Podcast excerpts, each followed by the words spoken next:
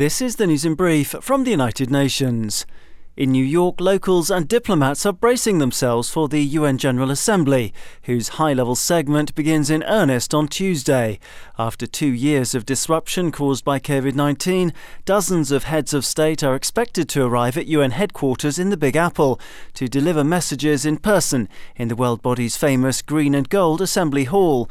While the exact VIP list has yet to be finalised, one thing is certain there's a new General Assembly president. His name is Csaba Kőrösi and he's Hungarian. Mr. Kőrösi has previously held several senior foreign ministry roles.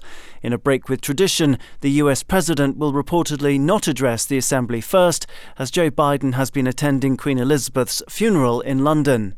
UN member states also voted last week to allow Ukrainian President Volodymyr Zelensky to address the General Assembly by video link.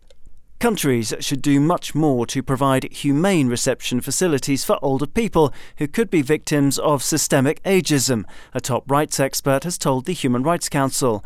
Claudia Mahler, UN independent expert on the enjoyment of all human rights of older persons, told the Geneva Forum that states also needed to do more to ensure that older people are treated with dignity. Ageism and age discrimination are underlying the most situation of deprivation of liberty for older persons. Ageist attitudes are persistent worldwide, leading to discriminatory law, policies, practice that hinder the rights of older persons to personal liberty.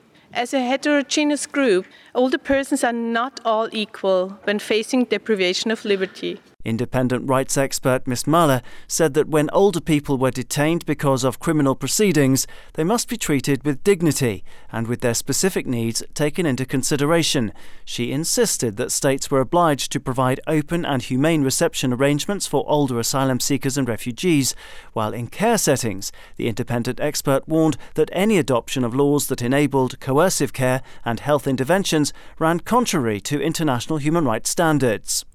Marking one year since Afghanistan's de facto rulers excluded girls from high school, the UN mission there has reiterated its call for the ban to be overturned. Markus Potzel, acting head of the UN Assistance Mission in Afghanistan, UNAMA, described the anniversary as a tragic, shameful, and entirely avoidable development. The ongoing exclusion of girls from secondary school classes has no credible justification and has no parallel anywhere in the world, Mr. Potzel said, adding that the decision had been profoundly damaging to a generation of girls and to the future of Afghanistan. When the country's high schools reopened to boys on the 18th of September last year, the newly installed Taliban rulers issued an order for girls aged 12 to 18 to remain at home. It's estimated that more than 1 million girls have been barred from attending high school over the past year, despite international condemnation and promises from the authorities that the situation would be remedied. Daniel Johnson, UN News.